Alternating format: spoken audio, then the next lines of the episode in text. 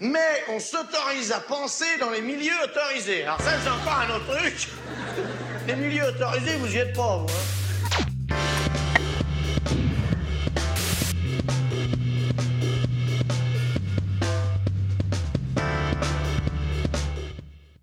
Bonsoir à tous. Le président Macron l'a affirmé en toute clarté récemment devant les députés de sa majorité. Selon lui, les élus détiennent une légitimité supérieure qui leur permet, par exemple, d'imposer une loi sur les retraites, même si les gouvernés manifestent massivement qu'ils n'en veulent pas, aussi bien par l'intermédiaire des représentations syndicales unanimes, comme c'est le cas, que par l'affluence lors des journées de mobilisation. Cette affluence fut-elle historique ? C'est la magie de la représentation politique qui peut se transformer en représentation-confiscation du pouvoir par les représentants au détriment des représentés. C'est vieux, non pas comme le monde, mais presque peut-être comme l'Occident depuis le Moyen-Âge en tout cas. Notamment, cette confiscation, elle se fait lorsqu'une constitution, comme celle de notre cinquième République, permet au gouvernement, avec le fameux article quarante-neuf trois, d'imposer une loi sans même qu'elle soit mise au vote des députés, des élus de l'Assemblée nationale.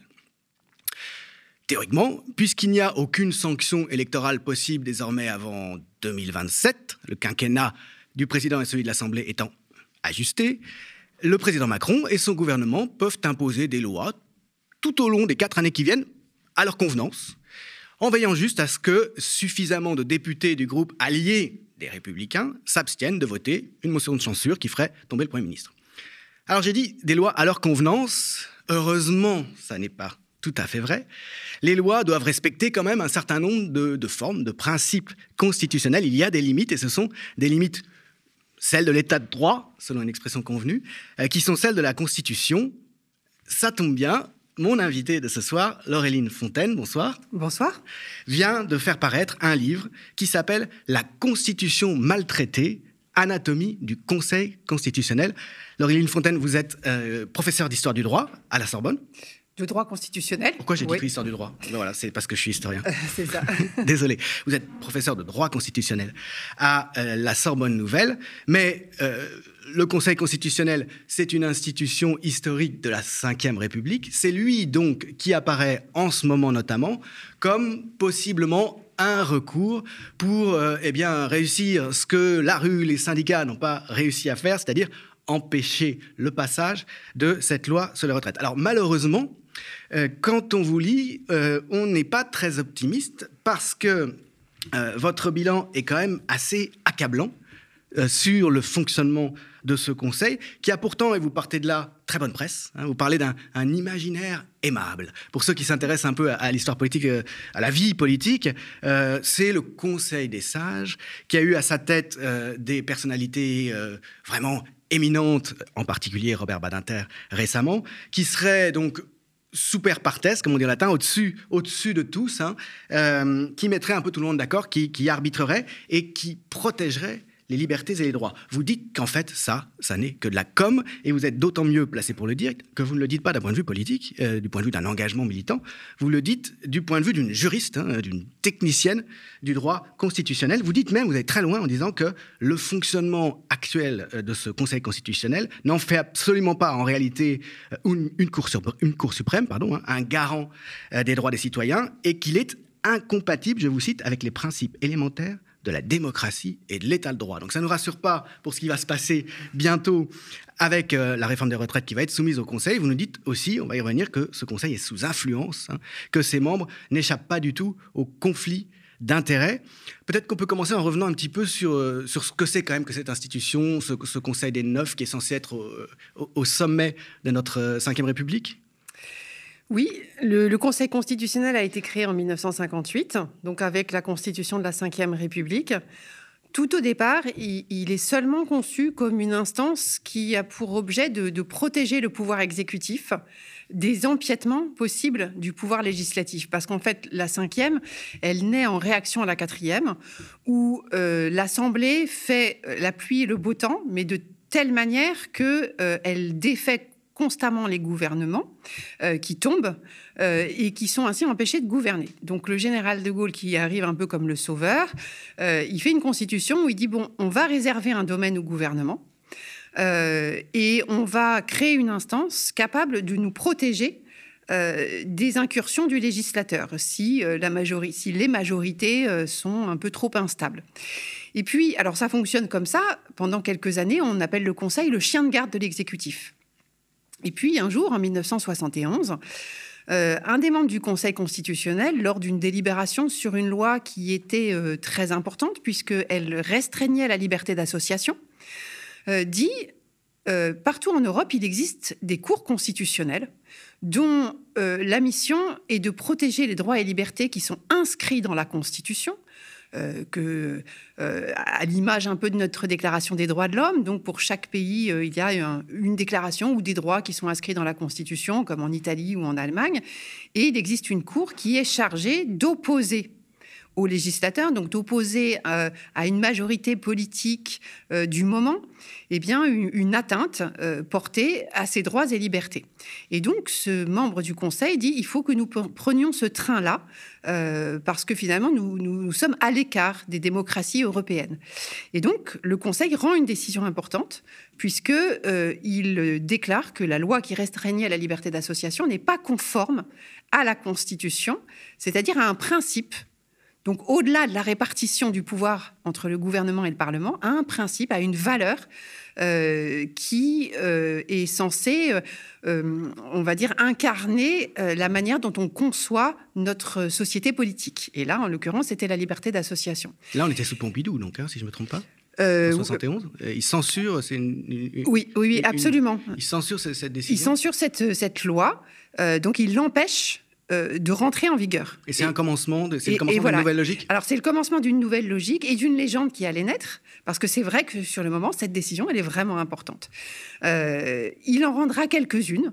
Euh, ensuite, il y a une grande décision en soixante-dix-sept sur la fouille des véhicules, où le Conseil associe le fait pour les autorités de police euh, de faire ouvrir le coffre d'une voiture à une euh, perquisition d'un domicile privé.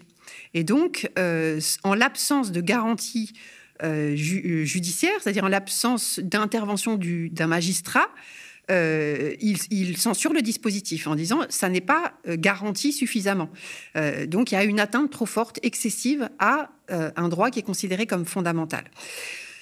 À partir de ce moment-là, et à partir surtout du moment où vous avez cité Badinter, euh, euh, où Badinter donc, prend la présidence de cette institution, donc en mille neuf cent quatre-vingt-six, eh bien, euh, il, il n'a de cesse que de lui donner une bonne image euh, et que de convertir cette institution euh, en, en juge, ce qu'elle n'était pas euh, jusqu'alors, puisque, en fait, euh, de notoriété publique, on y trouvait donc des politiques, des anciens politiques qui n'avaient aucune expérience euh, juridique, qui, ne, euh, qui en plus montraient leur connivence, Euh, la, on va dire la pérennité de leur connivence euh, avec le pouvoir politique.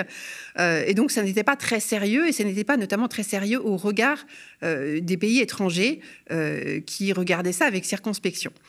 Donc, il, il a eu une action en ce sens. Euh, il a beaucoup collaboré avec la presse, et la presse s'en est emparée à partir euh, de la fin des années quatre-vingts, début quatre-vingt-dix, pour euh, faire de cette institution un, un élément euh, légitimant la critique par la presse de l'exercice du pouvoir politique. Vous dites qu'il y a une forme de sacralisation de l'institution. Oui, même. Absolument. Et donc, à partir de ce moment-là, on voit s'étaler partout l'idée de sages, les sages de la rue de Montpensier, là, là où est le Conseil constitutionnel à Près Paris. Près du Palais Royal, hein, c'est ça ? c'est une, En fait, c'est une antenne du Palais Royal. Hein. C'est, c'est l'aile ça. gauche, comme on dit, du Palais Royal, l'aile droite étant représentée par le Conseil d'État, euh, et encore une autre partie de l'aile droite par le ministère de la Culture, d'ailleurs.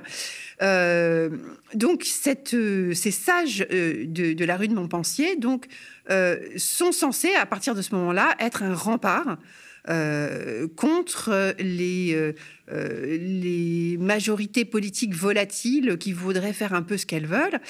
Et effectivement, à ce moment-là, naît un peu une rhétorique entre euh, ceux qui s'inquiètent du gouvernement des juges. Euh, vous avez rappelé euh, tout à l'heure euh, ce qu'a dit euh, Macron sur la légitimité absolue de la représentation nationale. Euh, sauf que, euh, alors peut-être préciser deux choses avant de continuer, c'est que la Constitution française euh, dit que la souveraineté nationale appartient au peuple qui l'exerce par ses représentants ou, et ce « ou » est très important, par la voie du référendum. Euh, c'est-à-dire qu'on pense que le peuple peut s'exprimer aussi par la voie du référendum, et sa voix est au moins équivalente à celle de la représentation nationale. Donc, il n'y a pas de supériorité, pas du tout. Euh, il y a une, une alternance possible euh, entre les deux.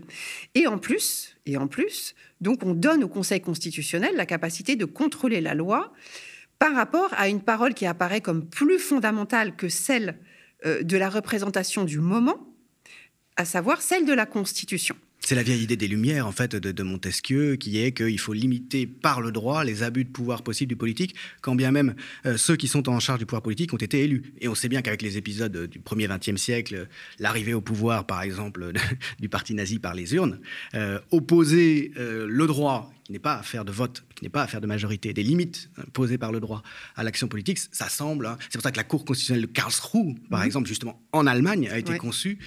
après le nazisme, pour qu'il y ait des limites euh, au, au pouvoir représentatif. Exactement. En plus, cette, cette, cet exemple de la Cour de, allemande est assez euh, important parce qu'elle euh, elle fait suite à, à une opposition très importante qui avait eu lieu en Allemagne euh, entre deux grands théoriciens du droit, euh, dont l'un disait que euh, c'était une autorité juridictionnelle qui devait garder la Constitution, et l'autre qui disait que euh, cette, ce rôle appartenait au chef de l'État. Et celui qui disait que le ce rôle de gardien de la Constitution devait appartenir au chef de l'État, eh bien, c'était Carl Schmitt, euh, qui était donc notoirement euh, un penseur qui a collaboré euh, avec euh, le régime nazi. Et qui, euh, qui, ne jamais, qui ne s'est jamais renié, d'ailleurs. Hein. Qui ne s'est euh, jamais renié, voilà. C'est et, et, ça qui est extraordinaire. Et donc, à la sortie du Second Conflit mondial, forcément, la parole de l'autre, euh, Hans Kelsen, apparaît comme beaucoup plus légitime. Et en effet, c'est un peu une mise en œuvre de cette idée de Montesquieu que il faut qu'il y ait un système dans lequel les, les, les pouvoirs se font contrepoids, euh, parce que, selon une formule restée célèbre, hein, tout homme qui a du pouvoir est porté à en abuser. Et donc, il faut que lui soient opposés des contre-pouvoirs possibles. Et Montesquieu dit, dans l'esprit des lois, il n'y a que le pouvoir qui peut arrêter le pouvoir. Exactement. Euh, c'est, Seul c'est le pouvoir arrête le pouvoir, mais exactement. Et donc, c'est vrai que le Conseil constitutionnel, qui n'a pas été conçu au départ comme un véritable contre-pouvoir, euh, s'est présenté, en fait, au en quelques années, comme ce contre-pouvoir. Je donne un exemple récent. À la suite de la pandémie, Laurent Fabius, qui préside actuellement le Conseil constitutionnel, donc un, un ancien politique, euh, a déclaré que pendant la pandémie, le Conseil constitutionnel a été une balise euh, de, des droits et libertés dans cette société anxiogène. Je pense que chacun peut éprouver la valeur de cette affirmation, dans la mesure où le législateur n'a eu de cesse que de minimiser les droits et libertés individuels et collectifs, euh, de les suspendre, euh, de, oui, de, de les restreindre assez considérablement, sans que le Conseil intervienne et sans que il pose une limite. Au contraire, même, vous vous rappelez que, je crois, le vingt-six mars deux mille vingt, il y a eu une décision euh, constitutionnelle qui, du, du Conseil constitutionnel qui, au plan formel, est gravissime, euh, non pas à cause de, de, de, du contenu de la loi en elle-même, puisque ça, ça prolongeait les délais dans lesquels doit être examinée la question prioritaire de constitutionnalité, je crois, mais par ses attendus et par son principe. C'est-à-dire que le Conseil constitutionnel dit qu'il n'y a pas eu de violation, en fait, euh, de la loi organique, Euh, sans se justifier, sans argumenter et contre l'évidence, puisque cette violation est manifeste.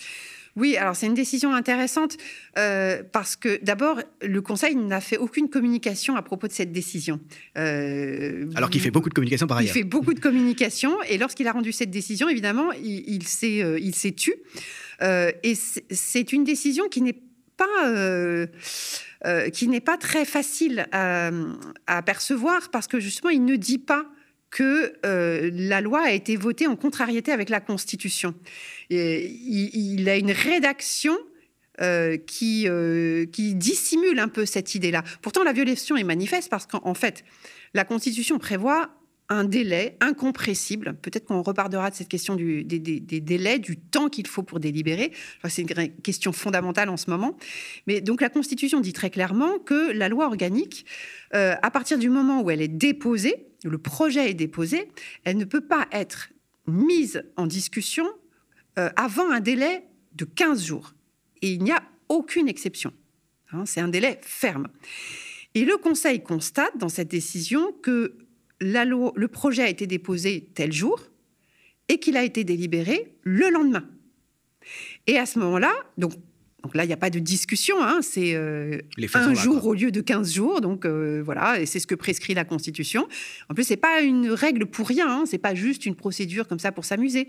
Il euh, y, y a du fond derrière. Hein, il y a le, du tempo li... nécessaire voilà, pour la délibération, pour un examen contradictoire, pour euh, un jeu politique, justement. Mais c'est ça, parce qu'on considère quand même, euh, ce sont plusieurs siècles de philosophie politique qui considèrent que les meilleures lois, ce sont celles qui sont délibérées, et, euh, et pas seulement en termes de volume horaire, mais aussi en termes de temps. Euh, on peut discuter euh, dix heures sur une semaine ou dix heures sur un mois, ben, ce n'est pas tout à fait le même résultat non plus. Et on sait donc, qu'à l'inverse, les, les, les pouvoirs cherchent l'exceptionnalité, l'urgence euh, pour agir à leur guise. Constamment, constamment. C'est un petit peu la, la problématique du, du, pouvoir, euh, du pouvoir actuel. En tout cas, le Conseil, dans cette décision du vingt-six mars deux mille vingt, dit que, donc, délibéré le lendemain, la loi n'est pas contraire à la Constitution.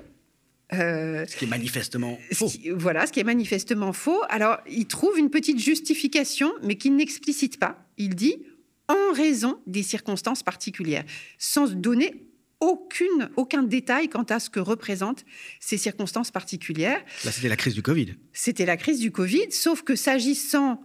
Euh, de l'objet de la loi, c'était un peu étrange. D'ailleurs, euh, l'intitulé même du projet de loi était très étrange parce qu'il s'agissait de lutter contre la pandémie, alors que euh, la, c'était le titre de la loi, alors que l'objet de la loi, c'était de suspendre un délai d'examen, euh, justement, d'une question prioritaire de constitutionnalité en disant, bon, Puisque, euh, puisque nous sommes dans une période exceptionnelle, eh bien, on n'exige plus du Conseil qu'il se prononce dans un délai de trois mois. Il peut passer outre ce délai. Je précise, cela dit, que la Q P C, c'est aujourd'hui considéré comme un droit fondamental. Donc, on suspend un droit fondamental en violant la Constitution et le Conseil ne dit rien.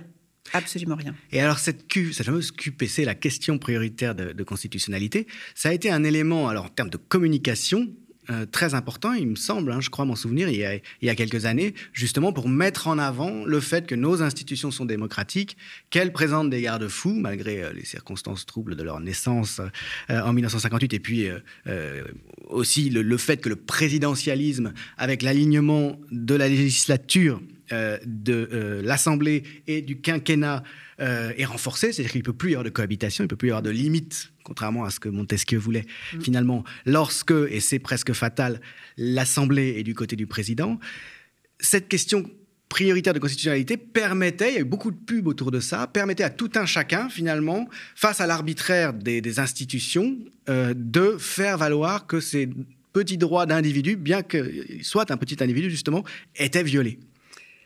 Alors, oui, oui, il y a eu beaucoup de communication là-dessus. Alors, on n'a pas introduit cette Q P C euh, à l'allemande. On parlait tout à l'heure de la Cour allemande, en ce sens qu'en Allemagne, on peut faire valoir, justement, euh, une, une atteinte à son, à son droit fondamental euh, par n'importe quelle institution publique, devant la Cour constitutionnelle. En France, on ne peut pas faire ça. C'est simplement lorsqu'on a affaire à la justice et que euh, le juge doit s'appuyer sur une loi pour résoudre le problème, pour, tra- pour donner sa décision, et que l'on constate que cette loi est peut-être contraire à la Constitution, que donc le justiciable a la possibilité de dire « Oh là, mais cette loi, elle n'est pas conforme à la Constitution, donc on ne peut pas me l'appliquer. » Et donc, à ce moment-là, si on trouve que la question est sérieuse, ça remonte jusqu'au Conseil constitutionnel qui va statuer sur, effectivement, la constitutionnalité de la loi, euh, si, par exemple, il n'avait pas statué déjà avant sur cette loi lorsque euh, elle venait d'être euh, adoptée. Alors, le Conseil insiste depuis des années et toujours aujourd'hui pour dire que c'est vraiment un droit supplémentaire donné aux citoyens. Alors, en théorie, oui, mais je, c'est peut-être l'occasion de, de, on va dire, de parler un peu de, de ce dont je parle vraiment dans le livre, à savoir que finalement, on lui a donné cette mission très importante au Conseil en, en, en deux mille huit, euh, sans changer du tout sa nature. Et sa nature, qu'est-ce que c'est ? Alors, c'est une instance euh, qui est composée quasi exclusivement de personnes qui ont eu soit une carrière politique assez longue, puisque, comme je le fais remarquer, pour entrer au Conseil, il faut, dans l'ensemble, plutôt être un homme blanc âgé de plus de soixante ans. Bon. Il faut, par exemple, alors, avoir été un ancien président de la République. Pardon ? Il faut, par exemple, avoir été un ancien président de la République. Oui, alors ça, c'est, c'est peut-être aussi une autre question, parce qu'ils en sont membres de droit, ouais. Ce qui est une anomalie absolument incroyable, en sachant que, bon, aujourd'hui, les deux anciens présidents euh, en vie, euh, à savoir Nicolas Sarkozy et François Hollande, n'y siègent pas. Ils pourraient revenir, hein, ils, rien ne leur interdit pour, pour le moment, euh, mais ils n'y siègent pas. Donc, ils ne sont pas parmi les neuf alors? Ils ne sont pas parmi les neuf. Non, non, ils s'ajoutent aux neuf. Ouais, exactement. Ils s'ajoutent aux neuf membres nommés. Et les neuf nommés alors, comment est-ce qu'ils sont nommés? Alors, ils sont nommés par le président de la République, trois, trois par le président du Sénat et trois par l'Assemblée nationale. Et chacun, aujourd'hui, chacun, euh, de ces per- chacune de ces personnalités, avant d'être nommée, doit passer une audition devant une commission de parlementaires, depuis deux mille dix. Mais alors, euh, il faut vraiment voir le déroulement de ces auditions, parce que euh, alors, c'est, c'est une heure, une heure trente d'audition, euh, très complaisante. Euh, généralement, on se connaît. On se connaît euh, entre collègues, puisque ici, un ancien ministre, ici, un ancien parlementaire, euh, un ancien président de l'Assemblée nationale, un ancien Premier ministre. Et voilà, tout ce petit monde se connaît. On, on euh, présente en fait les gens pour service rendu. Parce qu'avant même de se retrouver devant cette, euh, cette commission, il faut avoir été proposé. Il faut être par, proposé par l'une des trois autorités. L'une de ces trois instances. Voilà. Et on imagine bien que le président ou le président du Sénat choisissent des gens... Euh, je ne sais pas, qui ont rendu des services. Eh ben c'est bien qui... ça le problème. C'est bien ça le problème. C'est, euh, c'est l'éthique, ce que j'appelle moi l'éthique des autorités de nomination. Euh, parce que, euh, en, en soi, on va dire, le, le, le caractère politique des nominations n'est pas une exception euh, dans le concert euh, des, des, des pays qui ont une cour constitutionnelle ou suprême. Partout, les nominations sont politiques. Aux États-Unis, euh, aux États-Unis un, elles sont très, très politiques. Elles ouais. sont même beaucoup plus politiques qu'auparavant. Euh, ça a basculé d'ailleurs dans le milieu des années quatre-vingts aux, aux États-Unis. Donc c'est peut-être pas tant le problème, même si ça peut se discuter. Euh, ça c'est, c'est une autre question, la, la composition et le mode de nomination, de nomination, on pourrait en reparler. Mais en tout cas, ça représente pas une exception aujourd'hui. Mais ce qui est une exception, c'est le fait que nos autorités politiques décident de nommer des, des autorités politiques, ce qui n'est pas le cas dans les autres cours. On nomme toujours, alors ça peut se discuter aussi, hein, mais on nomme toujours des personnes qui ont de, une très très grande expérience dans le domaine du droit, euh, une des formation... Quoi, et des pro- juristes. On nomme des juristes. On nomme des juristes, voilà. Alors ça peut se discuter, euh, mais, euh, mais ça, ça, c'est, c'est, c'est, au moins, on va dire qu'au moins... Ça ne, ça ne confère pas un caractère immédiat de connivence politique. Parce que du coup, ce que ça fait, euh, et, et j'insiste, et c'est l'originalité, je pense, de, l'une des originalités de mon livre, c'est euh, la conception de, la, de l'indépendance que j'y déploie. Parce que pour moi, être indépendant, ça n'est pas simplement avoir un salaire et ne pas euh, recevoir d'ordre euh, des autorités que l'on contrôle. C'est aussi une indépendance de pensée vis-à-vis de ces autorités. Or, quand vous nommez quelqu'un qui a été président de l'Assemblée nationale, euh, ministre, député, Premier ministre, donc pendant plusieurs décennies... Là, vous parlez de Laurent Fabius. Oui. Par exemple. Je, donc, le président actuel du Conseil constitutionnel. Eh bien, euh, pouvez-vous vous imaginer qu'il a une manière de penser qui est différente des autorités qu'il contrôle? Or, c'est ce qu'on lui demande. S'il prétend être un contre-pouvoir, c'est-à-dire s'il prétend opposer aux autorités politiques une autre parole qu'une parole purement politique et contingente, c'est-à-dire une parole plus fondamentale, plus stable, qui est la parole constitutionnelle, eh bien, il doit nécessairement avoir appris à penser autrement. Et ce n'est pas le cas de nos autorités politiques, euh, qui en plus souvent même se retrouvent dans des situations euh, de conflit d'intérêts, Euh, qui sont euh, proprement incroyables. Hein, euh, si on veut dire qu'il s'agit de justice, là, vous avez un, euh, une ministre qui, qui siège euh, sur, euh, à propos d'une loi, donc il va dire si cette loi est conforme ou non à la Constitution, à propos d'une loi qu'elle a elle-même défendue et dont elle a rédigé la circulaire d'application comme ministre. Et c'est ensuite elle qui va juger de sa constitutionnalité. Exactement, voilà. Parmi les sages. Euh, c'est arrivé lorsque Jacqueline Gouraud, euh, ancienne ministre, est entrée au Conseil constitutionnel en deux mille vingt-deux. Quelques jours après, elle s'est retrouvée dans cette situation. Et le plus incroyable, c'est qu'elle n'a pas jugé utile de se déporter, c'est-à-dire de dire « Ah, je, je, je ne siège pas, donc vous allez juger sans moi parce que j'ai un conflit d'intérêts. Euh, » Et ça, c'est une attitude qui semble absolument normale au Conseil constitutionnel. C'est très étrange. Euh, et en tout cas, ça n'est pas la garantie d'une bonne justice. Alors, il y a cette euh, question de, euh, de l'influence euh, exercée par le biais de la nomination, mais aussi et surtout euh, via le fait que ces gens, finalement, sont les mêmes. Ceux, ceux qui jugent que ceux qui sont jugés, c'est, c'est, c'est le même groupe. Mais vous parlez aussi euh, de, du fonctionnement procédural. oui. euh, du fait qu'il euh, n'y a pas de, euh, de, de travail contradictoire et que cette Cour ne juge pas euh, finalement comme une vraie Cour de justice, comme une vraie instance judiciaire. Eh bien oui, c'est proprement étonnant. Euh, le, le, le défenseur de la loi et l'expert, alors plus que le défenseur, mais euh, l'expert de la loi, celui qui va pouvoir dire euh, ce, ce que ce, les enjeux, qui va pouvoir expliquer les enjeux de la loi, euh, c'est le gouvernement, toujours. Euh, c'est-à-dire, et, et, c'est-à-dire que les membres du Conseil constitutionnel ne se font pas d'idées par eux-mêmes de ce qu'il y a dans cette loi. C'est, c'est ça qui est incroyable. Ils demandent au gouvernement euh, de leur dire ce qu'il y a dans la loi, est-ce que ça représente, euh, quels sont les enjeux sociétaux, constitutionnels, et cetera.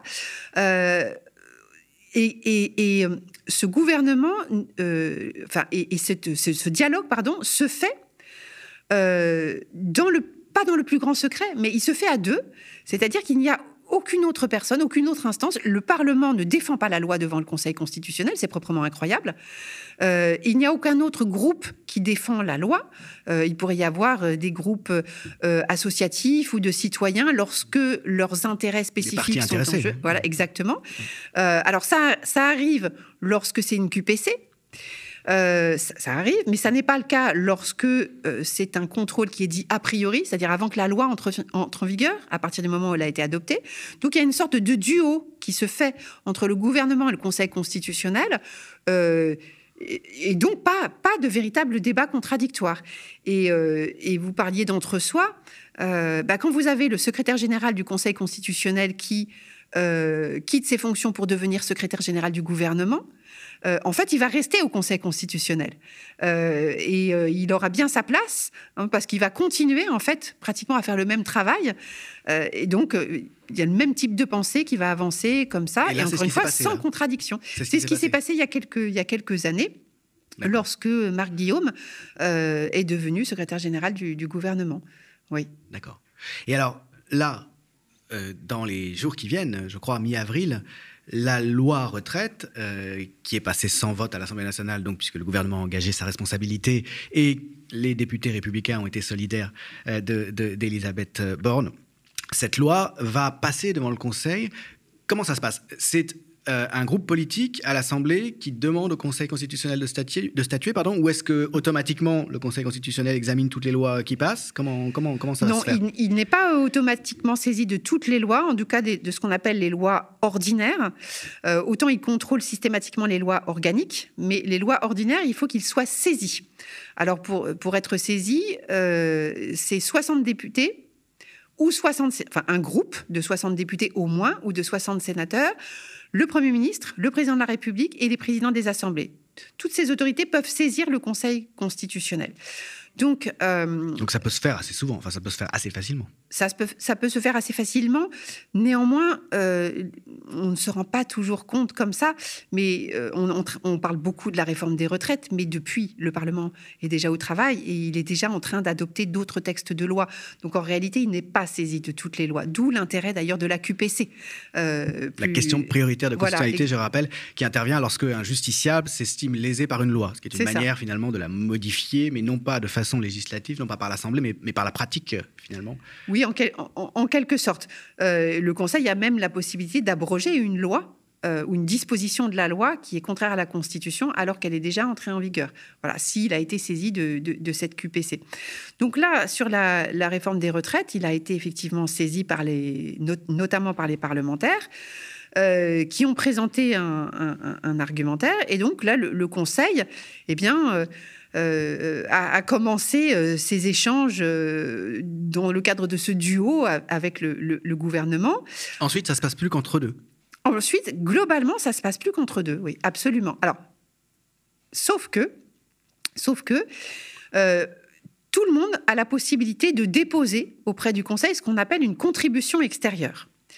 Euh, pour donner son avis. Alors, c'est, euh, cette contribution, elle ne fait pas partie de la procédure. Euh, c'est le Conseil est, est libre de consulter cette contribution ou pas.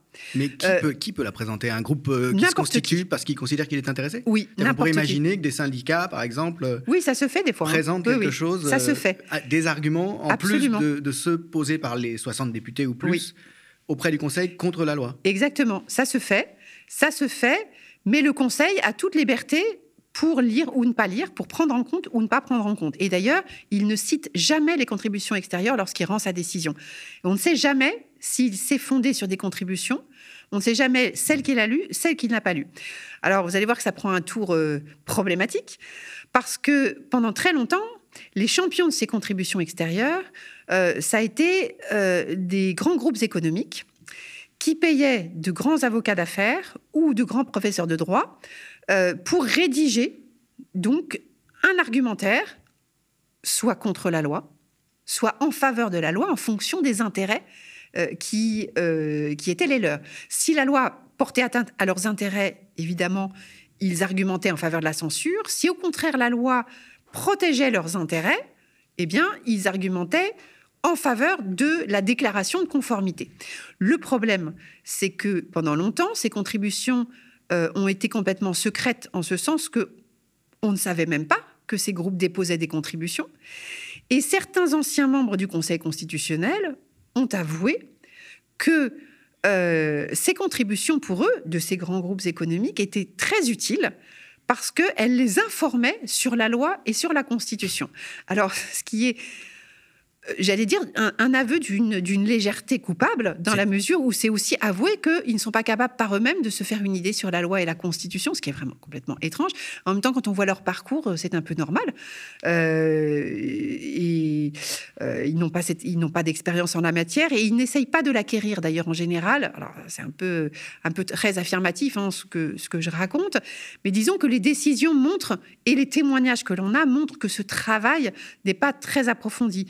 Alors je, je cite souvent, je sais que c'est un petit peu, ça a l'air un peu facile, mais c'est quand même tellement révélateur de ce qui se passe. Lorsqu'Alain Juppé a été nommé à la mairie, euh, pardon, pas à la mairie de Bordeaux, mais justement au Conseil constitutionnel. Ancien Premier ministre. Non? Voilà. Eh bien, un ancien collaborateur de la mairie de Bordeaux a déclaré à la radio euh, « Je suis très content pour lui parce que, désormais, il aura peut-être un peu moins de travail qu'à la mairie de Bordeaux en entrant au Conseil constitutionnel. Ouais. » Donc, c'est, c'est dire, euh, c'est, c'est dire l'estime dans laquelle on tient le travail du Conseil constitutionnel dans le milieu politique. Hein, c'est-à-dire comme un travail de, de rien, en quelque sorte. On a l'impression que c'est un lieu honorifique de, de pré-retraite, au fond. Euh... Voilà, Alain Supiot, dans sa préface, dit oui. « C'est une maison de retraite pour des personnalités bien en cours ». Oui, le livre, euh... hein, je le rappelle, est, est préfacé par Alain Supiot, professeur de droit au Collège de France. Voilà. Et, euh, et je crois que c'est une excellente formule, parce que euh, de, de, de, fait, de, de fait, c'est ce qui paraît se, se, se passer. Alors euh, pourtant que l'enjeu est absolument crucial euh, euh, et ne devrait pas du tout relever justement de, de, de, de la pré-retraite pour ceux, ceux qui, qui, qui, qui, qui ont affaire à tout ça. Ce que vous décriviez à l'instant avec la, la, les, euh, comment dire, les argumentaires présentés euh, de façon non publique par euh, les avocats de grands groupes euh, financiers ou commerciaux ou privés, ça s'appelle du lobbying tout simplement ? Oui, bien sûr. Le Conseil constitutionnel est devenu une place de lobbying très importante et, euh, et ça illustre euh, toute la, la potentialité euh, de la mission qu'exerce le Conseil constitutionnel. C'est-à-dire qu'à un moment donné, les lobbies se sont rendus compte qu'il y avait un dernier acteur dans la fabrication de la loi, c'était le Conseil constitutionnel qui pouvait dire oui ou non à la loi, en quelque sorte. Alors, pas au nom de n'importe quoi. Euh, je, je, je précise quelque chose de très important, c'est que Euh, ce, souvent, quand on critique le Conseil constitutionnel, enfin jusqu'à présent dans l'espace public, c'était euh, au nom d'une certaine rhétorique qui est celle du gouvernement des juges. Oui. On disait ah, il ne faut surtout pas que des euh, personnes qui ne sont pas élues puissent juger de la loi et, et, et déclarer que la loi ne peut pas entrer en vigueur parce que c'est une atteinte au principe de la souveraineté nationale. C'est un petit peu problématique parce que ça voudrait, ça voudrait dire qu'il suffit d'être élu pour avoir tous les droits. Euh, oui, il n'y aura pas de principe c'est un peu juridique ça. supérieur. Et ça veut dire que c'est nier le principe même de la Constitution et du constitutionnalisme, parce que la Constitution, elle est faite précisément pour limiter la parole du législateur, pour dire à un moment donné, vous ne pouvez pas aller trop loin on fixe des limites générales, il y a le principe d'égalité, il y a la liberté, il y a... Il y a la déclaration euh, des droits de l'homme et du citoyen, qui est, qui est le fondement ultime. Voilà, il y, y, y a les, je sais pas, il y a le droit à l'emploi, le droit à l'instruction qui sont inscrits dans le préambule de quarante-six, et ça, ça doit constituer des limites pour vous, pour votre action. Et euh, ça veut dire que cette mission est très importante euh, et qu'elle doit être prise au sérieux. Et en fait, moi, si j'ai écrit ce livre, c'est parce que je me suis rendu compte, au regard de l'état euh, euh, de fonctionnement du Conseil constitutionnel, eh bien que cette parole constitutionnelle, qu'on la discute ou qu'on ne la discute pas, c'est-à-dire qu'on pourrait discuter de ce qu'il y a dans la Constitution, mais en tout cas, en tant qu'elle représente une parole plus fondamentale que la parole de la loi, eh bien, n'est absolument pas prise au sérieux. Et même, on est à la limite de la tromperie. Lorsque, euh, lorsque le Conseil lui-même défend un discours euh, en tant qu'il serait le gardien des droits et libertés, un discours qui est d'ailleurs un peu trop facilement repris euh, par la presse et par euh, les observateurs juristes. Vous parlez longuement d'une forme de collusion des universitaires avec le Conseil constitutionnel, au fond. Alors, c'est, collusion c'est, des juristes eux-mêmes. Hein. Oui, c'est, il y a c'est, tout un travail comme ça. C'est une question. De, je vais peut-être vous raconter une, une anecdote à ce propos parce que c'est, ça m'avait paru vraiment très étrange. Lorsque Jean-Louis Debré, ancien président du Conseil constitutionnel et lui aussi ancien ministre et président de l'Assemblée nationale, et fils de celui qui a fait la Constitution, exactement, Michel Debré, exactement. Le premier Premier ministre de de, de, de Gaulle. Oui. Alors, quand on parle euh, d'entre-soi. Hein, une autre anecdote, justement, avant que je, j'arrive à celle que je voulais, euh, voulais avancer. J'ai entendu Jean-Louis Debré dans un colloque au Conseil constitutionnel, parce qu'effectivement, les universitaires euh, fréquentent beaucoup le Conseil constitutionnel, dire qu'il avait retrouvé dans les papiers de son père Euh, un témoignage de ce qu'il avait bien envisagé dès dix-neuf cent cinquante-huit, le Conseil constitutionnel comme une sorte de gardien des droits et, et, et libertés. Alors, je, je ne sais pas si, c'est, euh, euh, si c'était, euh, euh, comment dire, un peu... Euh, un peu romancer son histoire, mais en tout cas, euh, c'est, c'est, c'est ce qu'il a prétendu. En tout cas, c'est une affaire de famille, quoi. C'est une affaire de famille, Debré, voilà, euh... exactement. Eh bien... Euh, alors du coup, je ne sais plus du tout ce que je voulais vous dire. La première anecdote, eh bien, euh, oui, oui, oui. Lorsqu'il a écrit son ouvrage, ouais, à la sortie du Conseil constitutionnel, donc en euh, deux mille seize, deux mille dix-sept, euh, je n'ai pas lu tout de suite cet ouvrage. Et j'ai entendu pas mal de mes collègues parler de cet ouvrage. Bon, j'entendais dire des choses ici ou là, et puis quelques mois plus tard, je le lis. Et en fait, je suis restée euh, très interloquée par ce que j'y trouvais et que je n'avais pas entendu chez mes collègues. Parce qu'il y avait des choses tout simplement incroyables. Lorsque, par exemple, Jean-Louis Debré déclare qu'en tant que président du Conseil constitutionnel, il déjeune régulièrement avec euh, des patrons, avec le président du MEDEF, que ceux-ci lui témoignent de ce qu'ils sont plutôt très contents de la jurisprudence du Conseil constitutionnel, euh, eh bien, c'est tout simplement renversant. Euh, et il l'avoue euh, très honnêtement. Alors, je précise évidemment que Jean-Louis Debré ne dit pas que, par ailleurs, il déjeunait avec le secrétaire général de la C G T euh, ou d'un autre euh, syndicat euh, de travailleurs. Non, non, non, c'est bien avec les patrons qu'il déjeune. Il l'avoue. Et moi, ce qui m'a interloquée, c'est que je n'ai pas entendu l'un de mes collègues parler de cet aveu, comme si c'était presque normal.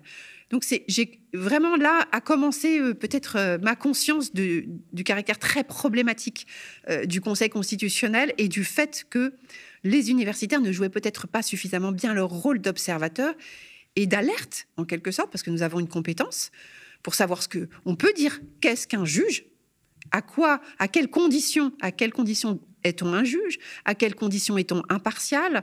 euh, À quelles conditions rend-on la justice en l'absence de conflit d'intérêts? euh, À quelles conditions la justice est contradictoire?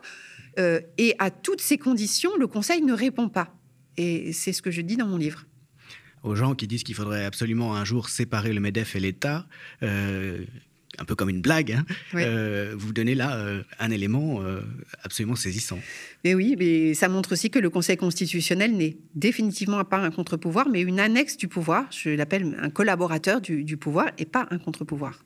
C'est pas rassurant, donc euh, on va peut-être terminer là-dessus en ce qui concerne l'avenir de cette entreprise de, de réforme des retraites. Comment vous voyez les choses? Est-ce que vous, est-ce que vous euh, voyez un scénario probable euh, pour les jours qui viennent, les semaines qui viennent? Alors, je ne vois aucun scénario probable. Il a annoncé sa décision pour le quatorze avril. Bien entendu, tous les regards sont tournés, euh, peut-être comme ils ne l'ont jamais été, euh, vers le Conseil constitutionnel. Donc, il se sait surveiller. Euh, le passé nous a montré que euh, il ne rendait, enfin, je dirais, il ignore une partie de la Constitution, et notamment le versant social de la Constitution. Mmh. Je crois que c'est quand même assez clair. Euh, Sera-t-il piqué au vif par tous les débats qui ont lieu actuellement ? Pour montrer qu'il est indépendant. Pour montrer qu'il est indépendant, peut-être. Mais je tiens vraiment à dire que s'il le faisait, alors ce serait une victoire euh, pour le camp social euh, maintenant.